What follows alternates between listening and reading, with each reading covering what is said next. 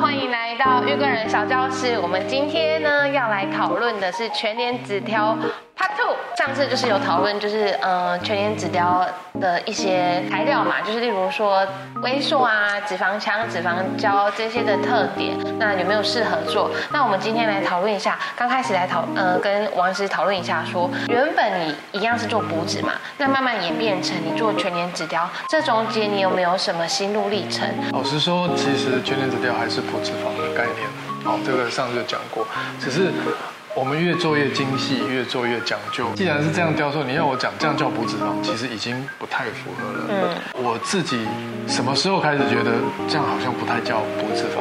其实很难讲很明显的分水岭。嗯，因为这样的说法，呃，其实是有很多很多的经验累积在里面。后来补着补着，我发现其实有些人他选择的位置有点可惜了，不足。因为既然有脂肪。我还可以多做一些其他部位，这这么够。那其他的部位，其实我也一直在扩张中。对，我就我一般别人看少看到的部位，我加了一个，然后又加一个，那你会发现，哎，客人也很满意，也真的加分。你慢慢的加的会越来越多，嗯，所以最后变成是全脸的概念。嗯，那中间的的的转折当然是渐进式的。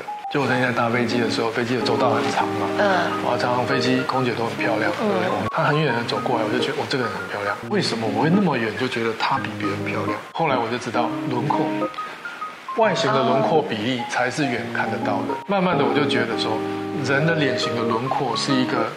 呃，很重要的的地基。通常我们那么远看到漂亮，走过来看不会差到哪里去。哦，会有差的，只是网络看的笑话，就是背影很漂亮，转身差很多。所以我就开始去。呃，找了很多的资料，跟甚甚至我们一般认定是漂亮的代表，一个一个去分析，说为什么它它是漂亮的。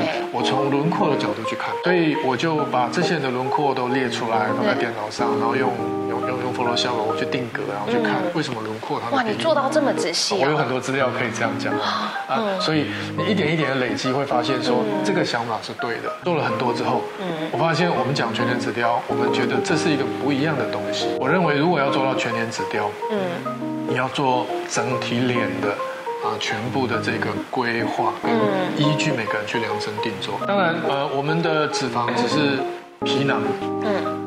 整体的核心还是我们的颜面骨，对，所以颜面骨有的时候偏差很多。比如说我厚道很厉害，你很难用脂肪，你也没办法雕回来啦，是。但是大部分人没有那么极端，对对。所以我们都可以透过脂肪来弥补颜面骨的不足，而且我们可以轻易的用脂肪，不但是把老化凹进去的补回来，而且可以去做轮廓的雕塑。啊。所以这就是我讲全脸纸雕的概念了哈。我相信要把它掺杂在美学的经验、火候跟呃整体的概念在里面。这就是我们讲的全脸指标。那我们刚刚讨论到美感，那美感这个问题呢，就是其实这个是可能跟轮廓学啊，或者是一些比例上要和谐是有关系的。在网络上你会爬文到我要补脂，医生就会说，呃，你这个是一比一比一，这样子就会好看。但事实上补起来之后一比一比一，我还是觉得没有那么漂亮啊。那到底还有什么细节是？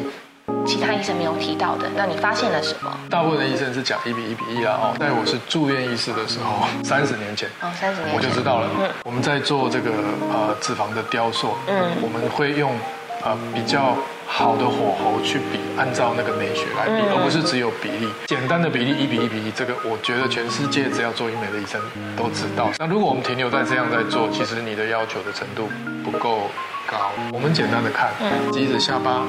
比例是对的，然后鼻尖，呃，唇珠，一直线，跟这也是一直线。你可以想见，有的人的下巴尖的不得了，有一点瓜子脸，而且刮得非常尖，这边是不足的。嗯，所以你要知道这个侧脸的线条要要补起来，整个是一个三 D，整个立体跟全部的。